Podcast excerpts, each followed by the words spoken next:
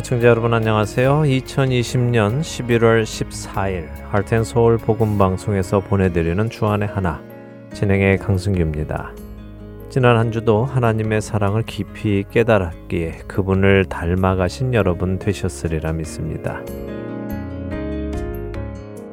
이 방송이 나가는 11월 14일이라면 이미 미국의 대통령 선거 결과가 나와서 누가 다음 대통령이 되었는지 결정이 되었겠지요. 그러나 제가 이 방송을 녹음하고 있는 이 시간은 이제 투표가 끝나고 개표가 진행 중인 상황이기에 누가 대통령이 될지는 아직 알 수 없습니다. 아, 뭐 누가 대통령이 되든 우리 앞에는 불안한 상황이 기다리고 있습니다. 이번 선거를 치르며 미국이 많이 양극화되어 있다는 사실을 여실히 보여주었기에 선거 결과 발표 이후에 어떤 일이 일어날지는 아무도 모르지요.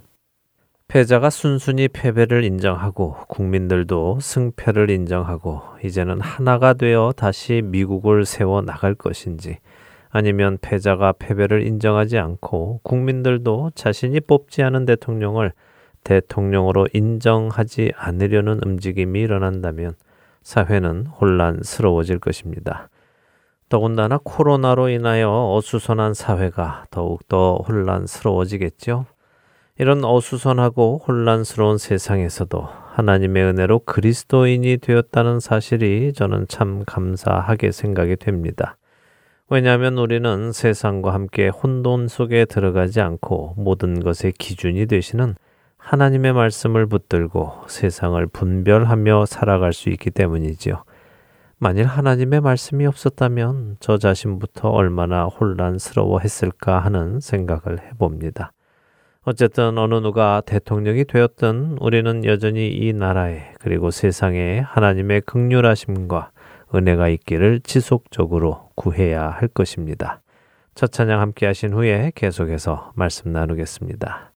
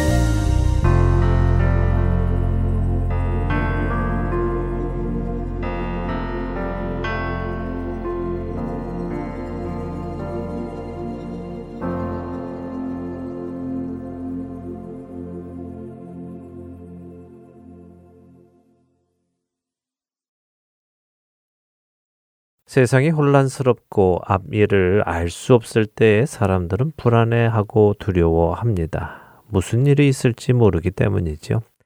이럴 때 우리는 어떻게 해야 할까요? 역대하 20장의 한 사건을 보며 생각해 보기 원합니다. 역대하 20장에는 남유다의 왕 여호사밧의 이야기가 기록되어 있습니다. 1절과 2절을 한번 읽어 드리죠. 그 후에 모압 자손과 암몬 자손들이 마온 사람들과 함께 와서 여호사밧을 치고자 한지라 어떤 사람이 와서 여호사밧에게 전하여 이르되 큰 무리가 바다 저쪽 아람에서 왕을 치러 오는데 이제 하사손다말 곧 엔게디에 있나이다 하니 역대하 20장은 그 후에라는 말로 시작을 합니다. 앞장인 역대하 19장에는 선지자 예후가 여호사밧 왕에게 와서 그의 잘못을 책망하는 것이 기록이 되어 있습니다. 예후 선지자는 남유다의 여호사밧 왕이 북이스라엘과 정치적 목적을 가지고 연합하려 한 것을 두고 악한 자를 돕고 하나님을 미워하는 자를 사랑하는 것이라고 경고했지요. 그러나 동시에 여호사밧 왕이 아세라 목상을 없애고 마음을 기울여서 하나님을 찾은 것은 선한 일이며 하나님께 기쁨이 되는 일이라고도 말해 줍니다. 선지자 예후의 책망을 들은 여호사밧 왕은 자신의 잘못을 뉘우치고는 우상을 섬기던 북이스라엘과의 정치적 연합을 멈추고 유다 온 나라를 다니며 백성들과 지도자들에게 하나님을 경외할 것을 전합니다. 이렇게 하나님의 말씀을 받아들이고 나라를 재정비하고 영적으로 깨어 하나님 앞에 돌아온 후에라는 말로 역대하 20장은 시작하는 것이죠. 이렇게 왕이 자신을 돌이키고 나라를 영적으로 재정비하면 무엇이 오는 것이 정상일까요? 평안이 오고 부흥이 오는 것을 우리는 기대합니다.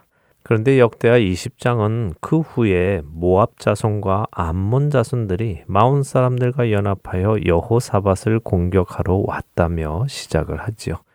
그리고 그런 상황이 여호사밧에게 보고가 되었습니다. 엄청난 대군이 여호사밧 왕을 치기 위해 몰려왔다고 말입니다. 이런 상황에서 여호사밧 왕의 마음은 어땠을까요? 여러분들이 만일 여호사밧 왕이었다면 여러분의 마음은 어떠셨을 것 같으십니까? 내 힘을 넘어서는 대단한 힘이 나를 치기 위해 공격해 올 때 우리의 마음은 어떨런지요?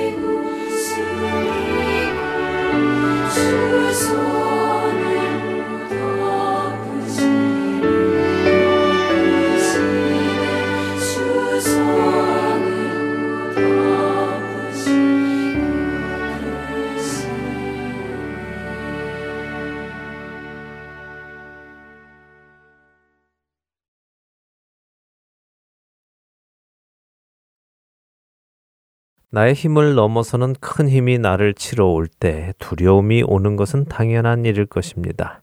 여호사밧 왕도 마찬가지였지요. 모압과 암몬과 마온 사람들의 연합군이 자신을 치러 온다는 소식에 여호사밧 왕도 두려워졌습니다.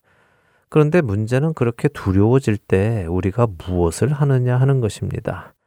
여러분이 여호사밧 왕이었다면 무엇을 하셨겠습니까? 우리 대부분은 가장 가까이에서 나를 도울 수 있는 사람을 찾지 않을까요?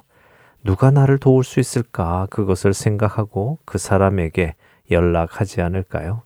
사실 여호사밧 왕은 그 전에 북이스라엘과 정치적 연합을 하여 전쟁을 하려 했었습니다. 그리고 예후 선지자를 통하여 그것이 잘못된 생각이라는 책망을 받은 것이죠. 그렇기에 이번에 여호사밧 왕은 북이스라엘의 도움을 청하지 않습니다. 대신 그는 이렇게 합니다. 역대하 20장 3절과 4절입니다. 여호사밧이 두려워하여 여호와께로 낯을 향하여 간구하고 온 유다 백성에게 금식하라 공포함에 유다 사람이 여호와께 도우심을 구하려 하여 유다 모든 성읍에서 모여와서 여호와께 간구하더라. 여호사밧 왕은 두려워했습니다. 그런데 두려워서 당장 자신에게 도움을 줄 상대를 사람에게서 찾지는 않았습니다. 전에 사람에게서 그 도움을 찾은 것이 잘못된 것임을 알게 되었기 때문이죠.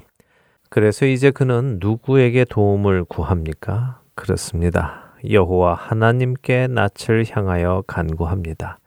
기도할 뿐 아니라 온 유다 백성에게 금식하라고 공포까지 합니다. 그러자 온 백성이 하나님께 도우심을 구하기 시작합니다. 이런 여호사밧 왕과 유다 백성에게 하나님께서는 어떻게 하실까요? 그들의 간구를 들어 주실까요?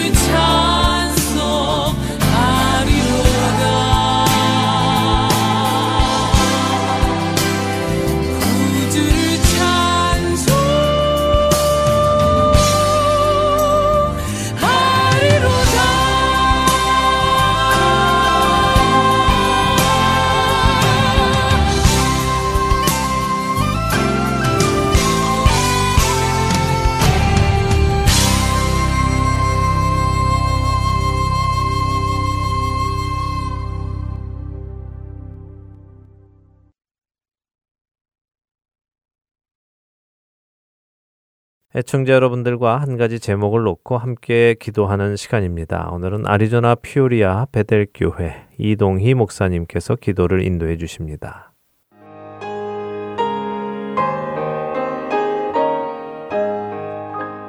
할텐 서울 복음방송 1분 기도 시간입니다. 저는 아리조나주 피닉스시 인근에 위치한 피오리아 베델교회 담임 이동희 목사입니다.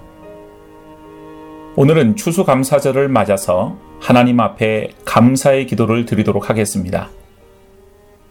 우리는 추수감사절이 되면 늘 감사에 대해서 생각합니다. 1년 동안 우리를 지켜주시고 인도하여 주신 하나님의 은혜를 기억하며 감사를 드리는 것입니다. 올해는 코로나 바이러스로 인해서 많은 사람들이 고통을 당하는 가운데 있습니다. 이전에도 힘들고 어려운 일들이 있었지만 유례 없는 전염병으로 전 세계 많은 사람들이 죽었고 지금도 바이러스로 많은 사람들이 고통을 당하는 가운데 있습니다. 전문가들에 의하면 올겨울이 더 최악이 될 것이라고 합니다. 이런 가운데 우리는 하나님 앞에 무엇을 감사해야 할까요? 첫째는 하나님께서 여전히 우리 삶의 주인이심을 감사해야 합니다. 우리는 코로나 바이러스의 종식을 위해서 기도했지만 바이러스는 아직까지 계속되고 있습니다. 사람의 힘으로 아무것도 할 수 없음을 다시 한번 고백하게 됩니다. 그러나 우리는 아무것도 할 수 없지만 하나님은 여전히 모든 일들을 주관하고 계십니다. 그것에 대해서 감사해야 할 것입니다. 둘째는 힘든 상황 속에서도 우리를 지켜주시고 인도하시는 하나님께 감사해야 합니다. 더 나쁠 수 있는 상황에서도 우리를 인도하시고 지켜주신 에베네셀의 하나님께 감사해야 합니다. 하나님의 눈이 우리를 감찰하십니다. 그래서 우리는 하나님의 그늘 아래에서 평안함을 누립니다. 어려움 속에서도 그것을 알고 느낄 수 있게 하심을 감사해야 할 것입니다. 셋째는 어려움을 이겨낼 수 있도록 하실 하나님께 감사해야 합니다. 하나님은 선하시고 인자하신 분이십니다. 그러므로 지금 우리의 상황이 비록 어렵고 힘들다 할지라도 하나님께서는 우리를 선한 길로 인도해 주실 것입니다. 그 하나님의 역사를 믿음으로 고백하며 믿음으로 미리 감사해야 할 것입니다. 감사의 제목을 따지자면 어떤 어려운 상황과 환경 속에서도 헤아릴 수 없을 만큼 많이 있습니다. 추수감사절을 맞아서 각자의 감사 기도 제목을 하나님 앞에 이 시간 드리면서 이례적인 감사가 아닌 우리의 감사가 우리 일생의 감사가 되도록 해야 하겠습니다. 다 함께 기도하도록 하겠습니다.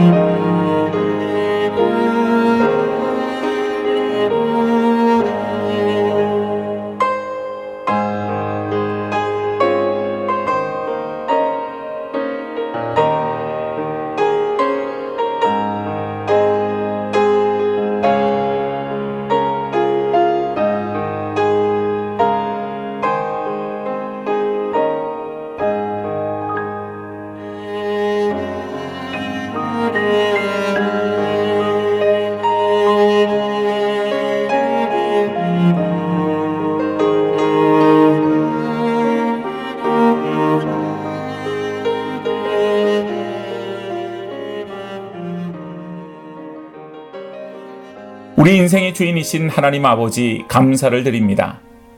세계적으로 유례없는 코로나 바이러스로 인해 어려움 당하는 저희들의 삶을 그래도 지금까지 여기까지 인도하여 주시고 지켜주신 하나님의 은혜에 감사를 드립니다. 비록 내 삶의 환경이 어렵고 힘들어도 내 삶의 주인 되시는 하나님으로 인해서 감사를 드리게 하시고 그 어려움도 하나님께서 이기게 하실 줄을 알고 믿음으로 감사하는 주의 성도들이 되게 하여 주시옵소서.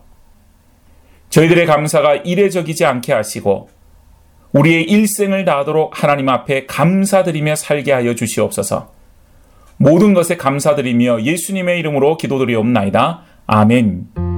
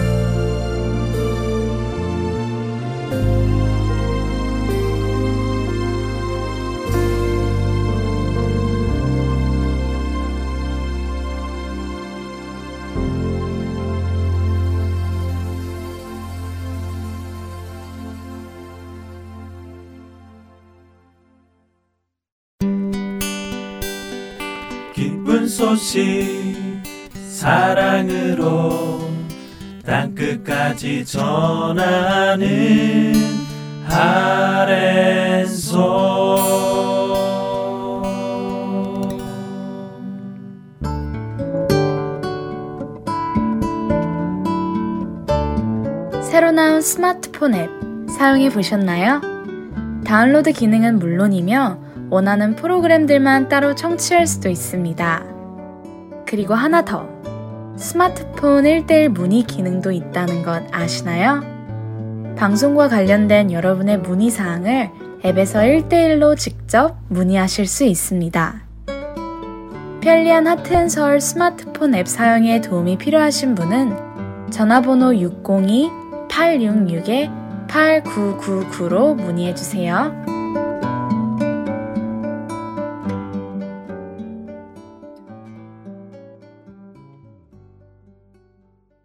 계속해서 함께 읽는 계시록으로 이어드립니다.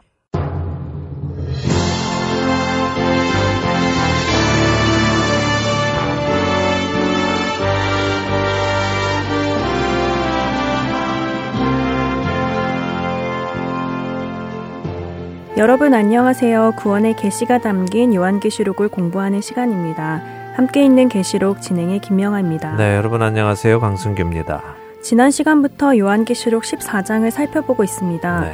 요한계시록 13장에서 짐승에게 경배하는 자들이 짐승의 표를 이마나 오른손에 받은 것과 대조되는 하나님을 경배하기에 하나님과 어린 양의 이름을 이마에 받은 14만 4천 명의 모습이 보였어요. 네, 성경은 늘 이렇게 두 종류의 사람, 곧 구원받는 자와 구원받지 못하는 자, 믿는 자와 믿지 않는 자, 경건한 자와 경건하지 않은 자, 의로운 자와 불의한 자를 비교해 줍니다. 나는 어디에 속한 자인가 늘 점검하며 살아가야 합니다. 네, 그래야겠습니다.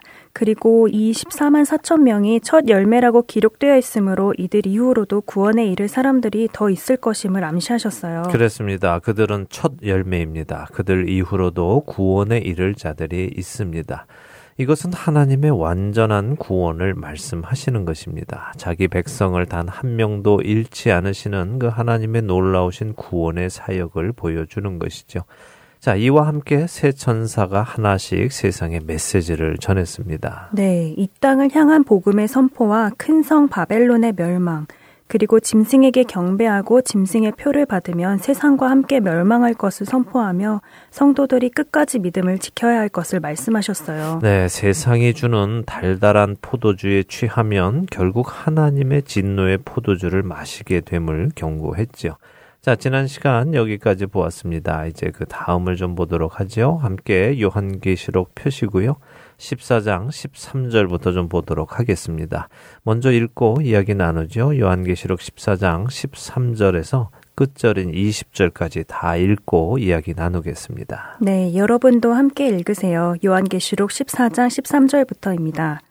또 내가 들으니 하늘에서 음성이 나서 이르되 기록하라 지금 이후로 주 안에서 죽는 자들은 복이 있도다 하심에 성령이 이르시되 그러하다 그들이 수고를 그치고 쉬리니 이는 그들의 행한 일이 따름이라 하시더라. 또 내가 보니 흰 구름이 있고 구름 위에 인자와 같은 이가 앉으셨는데 그 머리에는 금 면류관이 있고 그 손에는 예리한 낫을 가졌더라. 또 다른 천사가 성전으로부터 나와 구름 위에 앉은 이를 향하여 큰 음성으로 외쳐 이르되 당신의 낫을 휘둘러 거두소서 땅의 곡식이 다 익어 거둘 때가 이르렀음이니이다 하니 구름 위에 앉으신 이가 낫을 땅에 휘두르매 땅의 곡식이 거두어지니라. 또 다른 천사가 하늘에 있는 성전에서 나오는데 역시 예리한 낫을 가졌더라. 또 불을 다스리는 다른 천사가 재단으로부터 나와 예리한 낫 가진 자를 향하여 큰 음성으로 불러 이르되 내 예리한 낫을 휘둘러 땅의 포도송이를 거두라 그 포도가 익었느니라 하더라. 천사가 낫을 땅에 휘둘러 땅의 포도를 거두어 하나님의 진노의 큰 포도주 틀에 던짐에 성 밖에서 그 틀이 밟히니 틀에서 피가 나서 말 굴레까지 닿았고 1600 스타디온에 퍼졌더라. 자, 참 중요한 말씀이 나옵니다. 하늘에서 들리는 음성을 요한 사도가 들었습니다. 무슨 말이 들렸나요? 지금 이후로 주 안에서 죽는 자들은 복이 있도다 하시네요. 네, 지금 이후라고 하시는데 그것은 언제일까요? 물론 그리스도 안에서 죽는 모든 자는 복이 있습니다. 그 사실에는 변함이 없지요. 그러나 지금 우리가 이 말씀은 문맥 안에서 볼 때 앞장 13장에서 용과 짐승이 성도들과 싸우고 짐승에게 경배하지 않는 자들을 다 죽이고 할때 세상의 관점으로 보면 참 어이없는 죽음으로 보여질 수 있습니다. 도대체 그까지 신앙이 뭔데 그걸 그렇게 붙들고 죽어가나 그냥 우상에게 절 한번 하고 세상에서 누릴 거다 누리며 살면 얼마나 좋아하고 세상 사람들은 말할 수 있을 것입니다. 그러나 그것은 세상의 관점이지 하나님의 관점은 아니지요. 네, 영적으로 보면 그것은 결국 하나님의 진노의 포도주를 마시는 것이라고 하셨잖아요. 맞습니다. 그렇기에 주 안에서 죽는 자들은 복이 있는 것입니다. 그리고 성령님도 그렇다고 말씀하신다고 하시면서 이제 이렇게 주 안에서 죽는 자들은 자신들의 수고를 그치고 쉰다고 하시죠.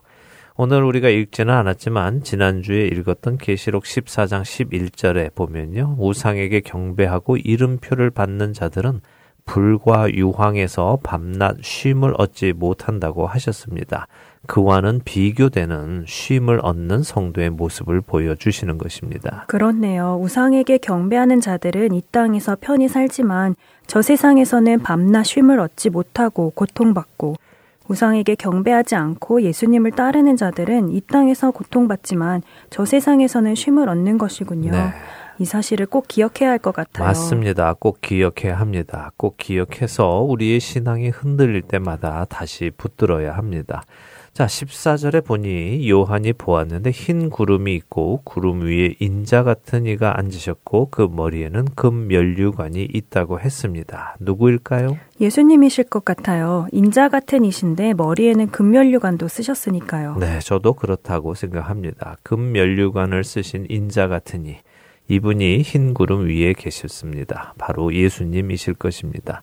자, 이분의 손에는 그런데 예리한 낫이 들려 있습니다. 낫은 무엇을 위한 기구입니까? 추수 때 사용하는 기구죠. 그렇죠. 추수를 위한 기구입니다.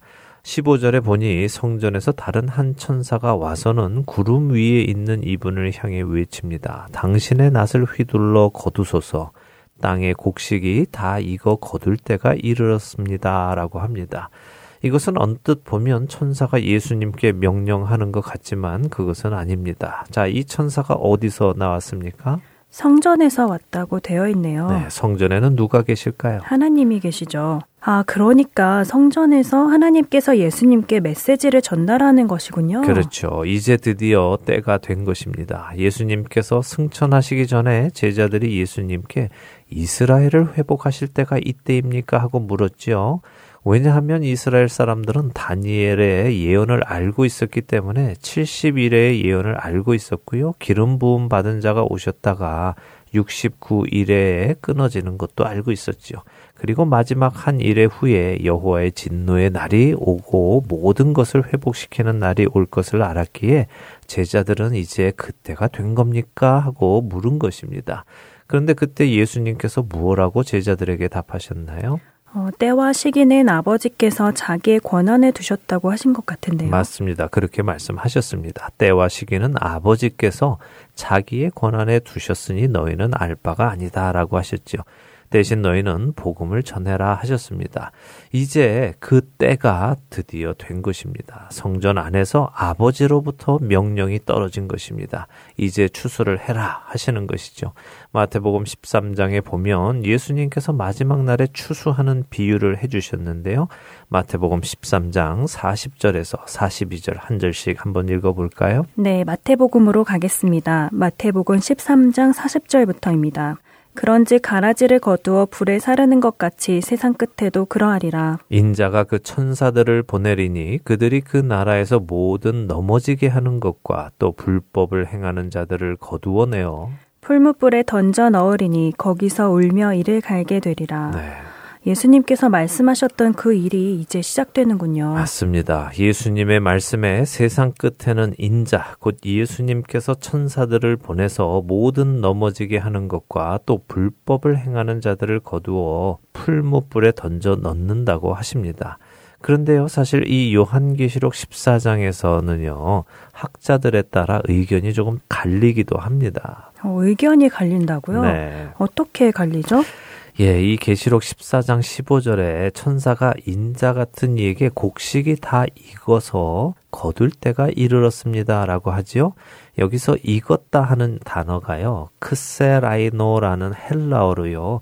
익었다라는 의미보다는 말랐다, 건조되었다 하는 의미로 더 많이 쓰이기 때문입니다. 어, 특이하네요. 어떻게 마른 것이 익었다는 말로 번역될 수 있죠? 네, 그래서 의견이 갈리는 것입니다. 이 크세라이너가 다른 곳에는 어떻게 쓰였냐 하면요. 마태복음 13장에서 예수님께서 씨 뿌리는 자의 비유를 해주실 때 돌밭에 떨어진 씨앗은 싹이 나오지만 해가 돋은 후에 곧 말라버렸다라고 하실 때 말라버렸다라고 할 때 쓰였습니다.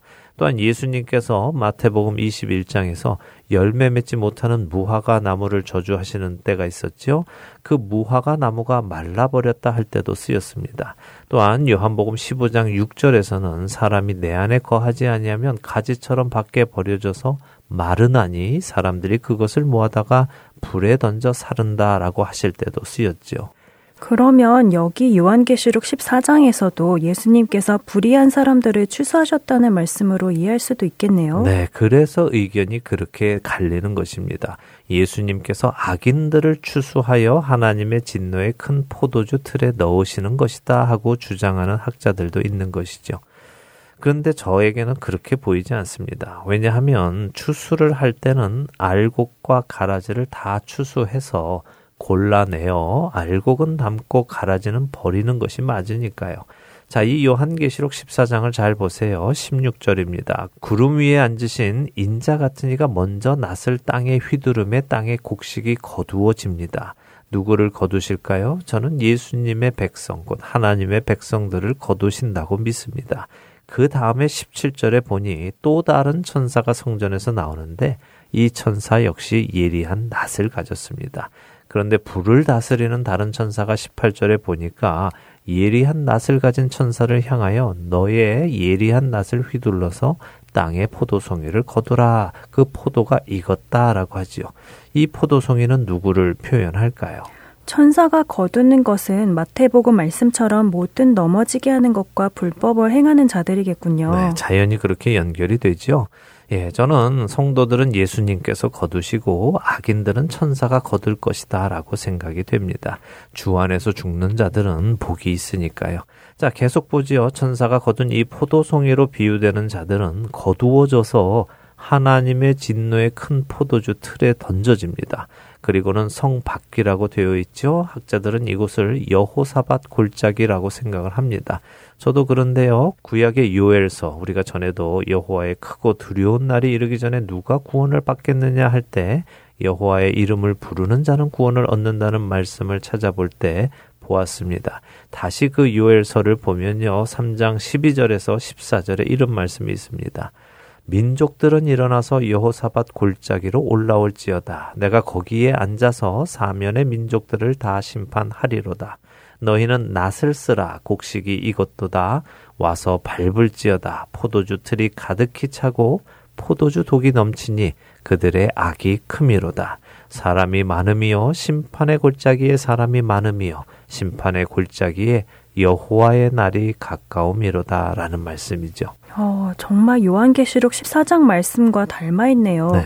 낫을 쓰고 포도주 틀이 가득히 차고 넘친다는 말씀과 여호와의 날이 가깝다는 말씀도요. 네, 그렇습니다. 그런데 그날에 이 피가 얼마나 많이 흐를까요? 피가 말 굴레까지 닿았다고 하죠. 말 굴레는 말 재갈을 의미하는데요. 그러니까 말의 입 높이까지 되는 높이에 1600 스타디온, 약 200마일의 거리를 뜻합니다. 아, 200마일이요? 네. 정말 피바다라고 할 수 있네요. 네, 맞습니다. 말 그대로 피바다입니다. 200마일이면 여기 피닉스에서 캘리포니아 국경까지 거리가 되죠. 아마 조금 더 넘어갈 것 같습니다만 그 커다란 지역에 4피트 높이로 피가 가득 차는 것입니다. 이것은 그만큼 악인이 많다는 말이기도 하지요. 아, 그렇네요. 그만큼 악인이 많다는 말이네요. 정말 많은 사람들이 이 사실을 깨닫고 그런 종말을 맞지 않도록 회개하고 돌이키면 좋겠어요. 네, 그렇게 되기를 간절히 소망합니다. 자, 이렇게 해서 14장을 마치는데요. 다시 정리를 좀 해드릴게요. 우리는 요한계시록 11장에서 마지막 나팔, 곧 일곱 번째 나팔이 불리는 것을 보았습니다. 그런데 불리자마자 어떤 일이 일어나는 것이 기록된 것은 아니었지요? 이미 지난 시간에도 말씀드린 대로 처음 요한계시록 5장에서 하나님의 손에 들려 있던 일곱 인으로 봉해진 두루마리, 곧 세상의 마지막 날에 일어날 일들이 기록된 그 두루마리를 어린 양께서 취하시고는 인을 떼기 시작했습니다. 인이 하나하나 떼지면서 세상에는 많은 일들이 일어났습니다. 사람들은 그 시기 동안 회개하고 돌아와야 했습니다. 마지막 일곱 번째 인이 떼어지자 일곱 나팔을 든 천사들이 나와서 또 나팔을 불기 시작했습니다. 이 나팔들이 하나하나 불려질 때마다 또 놀라운 일들이 일어났습니다. 그리고는 일곱 번째 나팔이 불린 것이죠. 일곱 번째 나팔이 불릴 때 하늘에서는 24장로가 하나님께 경배하며 어떤 말씀을 드렸는데요. 그게 무슨 말씀이었습니까? 음, 심판의 때, 그러니까 종과 선지자들과 성도들에게는 상을 주시고 땅을 망하게 하는 자들은 멸망시키실 때로소이다라고 했죠. 맞습니다. 요한계시록 11장 18절에서 24장로가 그렇게 말했습니다. 정말 심판의 때가 온 것입니다. 마지막 나팔 이후로는 다시 돌이킬 기회가 없습니다. 그래서 12장부터는 다시 지난 날부터 오늘 이 심판이 있는 때까지의 일이 기록되어 있다고 말씀을 드렸죠. 자, 이 심판이 결국 왜 있는 것입니까? 결국 짐승에게 경배하고 짐승과 한편이 된 사람들과 짐승에게 경배하지 않고 예수님께 경배하는 사람들을 고통 주고 죽이는 짐승과 그 무리들에게 벌을 주어야 하기 때문에 있는 것이군요. 그렇죠. 이 심판이 정당하다는 것입니다. 아니, 우리 인간의 관점에서는 너무 오래 기다린 것 같기도 하지만, 오래 참으시는 하나님, 모든 사람이 회개하고 돌아오기를 기다리시는 하나님께서는 정말 참을 만큼 참으셨습니다. 그리고 이제는 태초부터 참아오셨던 죄를 향한 진노, 악을 향한 진노의 잔을 이 땅에 부으실 때가 된 것입니다. 그래서 이제 요한계시록 15장으로 들어가면요. 하나님의 일곱 진노의 재앙이 내려질 준비가 기록이 됩니다. 자, 요한계시록 15장으로 가보지요. 15장 1절에서 4절 읽고 이야기 나누겠습니다. 네, 요한계시록 15장 1절에서 4절입니다. 함께 읽으시기 바랍니다.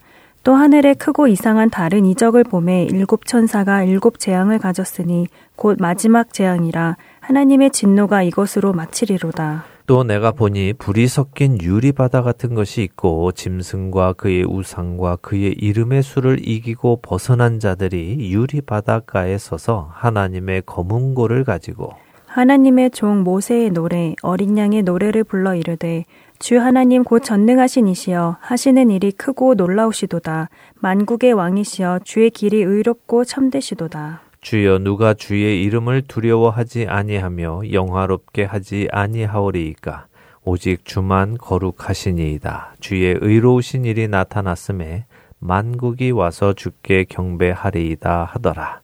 자, 일곱 천사가 일곱 재앙을 가진 것을 요한이 보며 15장은 시작이 됩니다. 이 일곱 재앙이 곧 마지막 재앙이라고 하시네요. 그렇습니다. 이 재앙을 끝으로 하나님의 진노가 마칠 것이라고 하십니다. 이렇게 한편에서는 재앙을 준비하는 천사를 보지만요. 또 다른 한쪽에서는 한 무리의 사람들이 보입니다. 어떤 사람들입니까? 짐승과 그의 우상과 그의 이름의 수를 이기고 벗어난 자들이라고 하시네요. 네.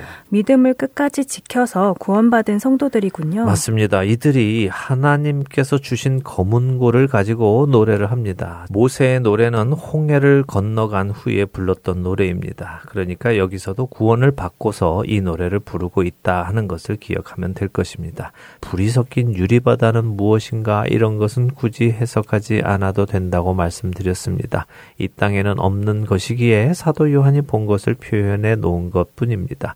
그대로 그냥 그런 모습이었구나 하고 생각하고 넘어가시면 됩니다. 불은 심판을 표시하고 바다는 혼돈을 뜻하고 뭐 이렇게 일일이 해석하지 않아도 된다는 말씀을 드립니다. 그것이 요한계시록을 이해하는 데에 영향을 끼치지 않기 때문이지요. 자, 그것보다는 지금 여기서도 또 비교되고 있는 것이 있는데요. 무엇과 무엇이 비교가 됩니까? 한쪽으로는 마지막 재앙을 준비하고 있고 한쪽에서는 구원을 노래하고 있으니 이 둘이 완전히 비교가 되네요. 그렇죠. 예, 바로 이것을 우리가 보아야 하는 것입니다. 자, 이런 상상을 한번 해보죠. 성도들이 땅에서 고통받고 죽어갈 때 세상의 사람들은 어떤 생각을 할까요? 아주 악한 사람들은 아이고 잘 죽었다 이 예수쟁이들 이렇게 욕을 하기도 할 것입니다. 그러나 또 어떤 사람들은 아이고 뭘 그렇게 유난을 떨고 타협할 줄도 모르고 이렇게 죽어가나 참 불쌍하다라고 할 수도 있겠죠. 그런데 그렇게 믿음을 지키며 죽어간 사람들은 어떤 생각을 할까요? 그들도 그렇게 우리는 참 불쌍하게 죽었어 이렇게 생각을 할까요? 아니요. 지금 여기 요한계시록 15장에서 노래하는 것 보니까 전혀 아닌데요. 그렇죠. 주님을 찬양하며 노래하잖아요. 맞습니다. 성도들에게는 그 날이 자신들의 인생에서 가장 즐거운 날이고 기쁜 날이고 감격스러운 날이고 영광스러운 날일 것입니다. 사랑하는 주님을 직접 대면하는 날이죠. 요즘 코로나로 예배를 못하다가 다시 대면 예배를 시작하면서도 많은 성도들이 감격하시죠? 이렇게 몇 개월 못 만나다가 다시 만나도 감격스러운데 그날의 주님을 직접 대면한다면 얼마나 더 감격스럽겠습니까? 맞아요. 정말 감격의 날일 것 같습니다. 네, 그날의 성도들은 모세의 노래, 어린 양의 노래를 부른다고 되어 있습니다. 전능하신 하나님의 놀라우신 은혜를 찬송하고 주님의 영광과 거룩하심 그리고 의를 노래합니다. 다들 그날 이렇게 말할 것입니다. 잘 견뎠다. 짐승에게 경배하지 않은 것은 정말 잘한 일이야. 우리가 하나님께 이렇게 경배 드릴 수 있으니 정말 잘 됐다라고요. 네, 우리 모두에게도 그런 고백이 나오기를 간절히 소망합니다. 네, 아멘. 그러기를 소원합니다. 자, 요한계시록 15장이 몇 줄 더 남았는데요. 다음 시간에 간단하게 보고요. 다음 시간부터는 일곱 재앙 진노의 대접의 이야기를 보도록 하겠습니다. 네, 한 주간도 주님을 향한 믿음을 지키는 우리 모두가 되기를 바라며 오늘 함께 있는 계시록 마치도록 하겠습니다. 네, 저희는 다음 주에 다시 뵙겠습니다. 안녕히 계십시오. 안녕히 계세요.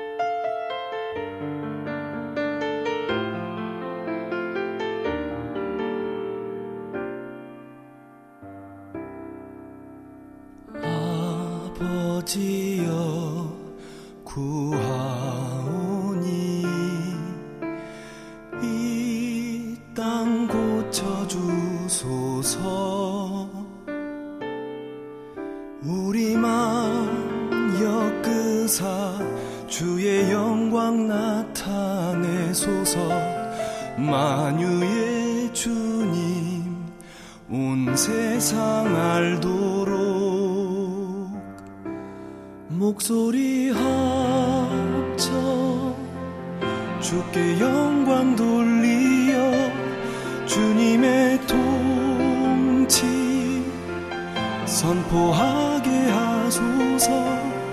목소리 합쳐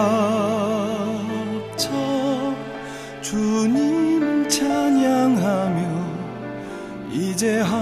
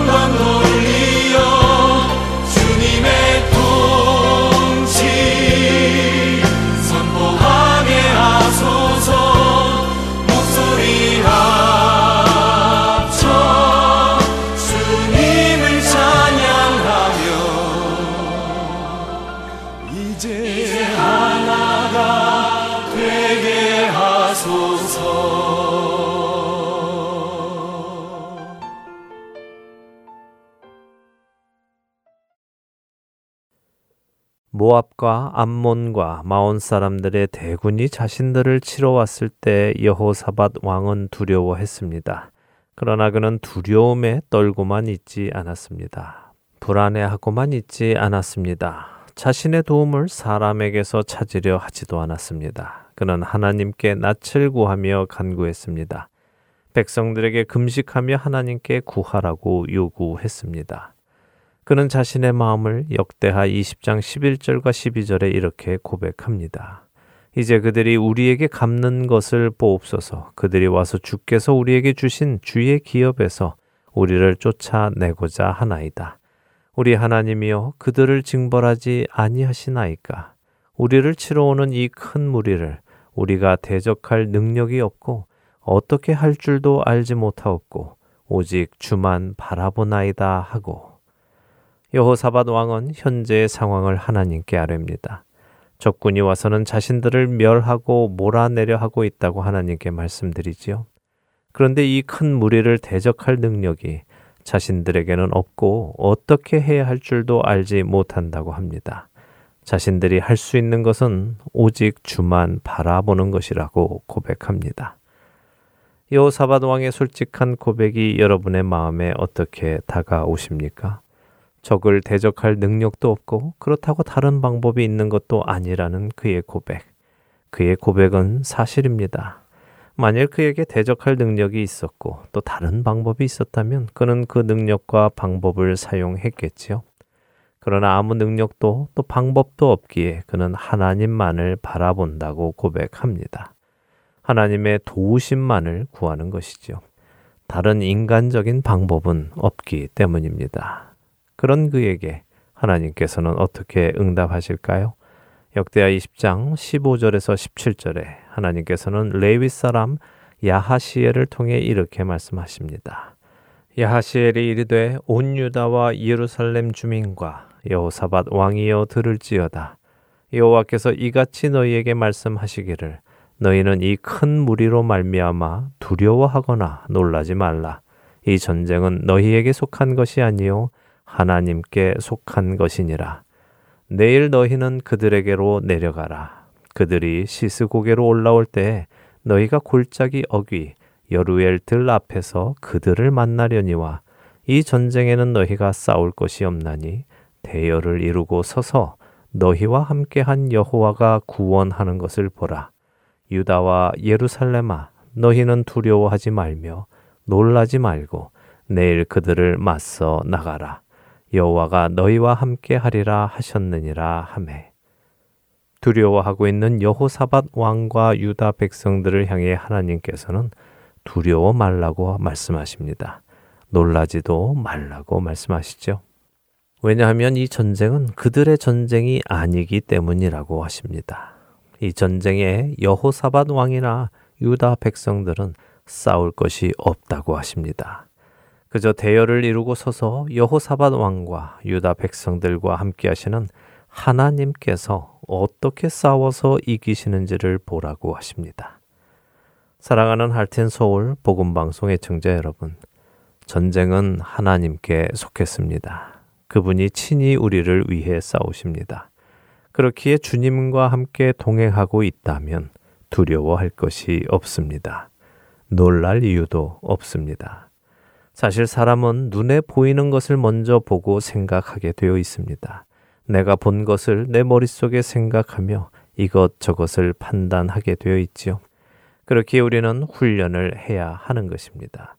눈에 보이는 것들이 있을 때 눈에 보이는 것들만을 보고 판단하지 않는 훈련을 말입니다. 눈에 보이는 것들은 우리의 마음을 흔들 때가 많습니다. 우리에게 두려움을 줄 때도 많지요. 우리 대부분은 눈에 보이는 광경을 보고 생각해 보기도 전에 내 마음속에 이미 소망이 없다, 가망이 없다라고 판단해 버리고 낙심하기도 합니다. 우리의 대적은 바로 그렇게 우리를 공격합니다. 그렇기에 서두르지 않기를 바랍니다. 두려움이 찾아올 때 오히려 잠시 눈을 감고 보이는 것을 차단하시기 바랍니다. 그리고 보이지 않으시지만 내 삶을 주관하고 계시고 내 삶뿐 아니라 온 세상 만물을 주관하고 다스리시는 그 하나님, 그 하나님이 나의 아버지이신 것을 생각하시며 그분을 신뢰하시기 바랍니다. 혼란스럽고 두려운 일이 다가올 때 여러분은 무엇을 하기로 선택하시겠습니까? 눈에 보이는 것에 내 마음을 빼앗겨 낙심하시겠습니까? 아니면 하나님을 신뢰하고 그분을 바라보시겠습니까? 여호사밧 왕의 고백이 우리의 고백이 되기를 소망합니다. 이에 백성들이 아침에 일찍이 일어나서 드고와 들로 나가니라. 나갈 때 여호사밧이 서서 이르되 유다와 예루살렘 주민들아 내 말을 들을지어다. 너희는 너희 하나님 여호와를 신뢰하라. 그리하면 견고히 서리라. 그의 선지자들을 신뢰하라. 그리하면 형통하리라 하고 역대하 20장 20절의 말씀입니다. 하나님을 신뢰하는 자는 견고히 섭니다. 하나님의 말씀을 신뢰하는 자는 형통할 것입니다. 그것이 성경의 약속입니다. 한 주간도 눈에 보이는 것들의 마음을 빼앗기지 않고 하나님과 하나님의 말씀을 신뢰함으로 견고히 서 나가시는 저와 애청자 여러분이 되시기를 소망하며 오늘 주안의 하나 여기에서 마치도록 하겠습니다. 함께 해주신 여러분들께 감사드리고요. 저는 다음 주 이 시간 다시 찾아뵙겠습니다. 지금까지 구성과 진행의 강승규였습니다. 해청자 여러분, 안녕히 계십시오.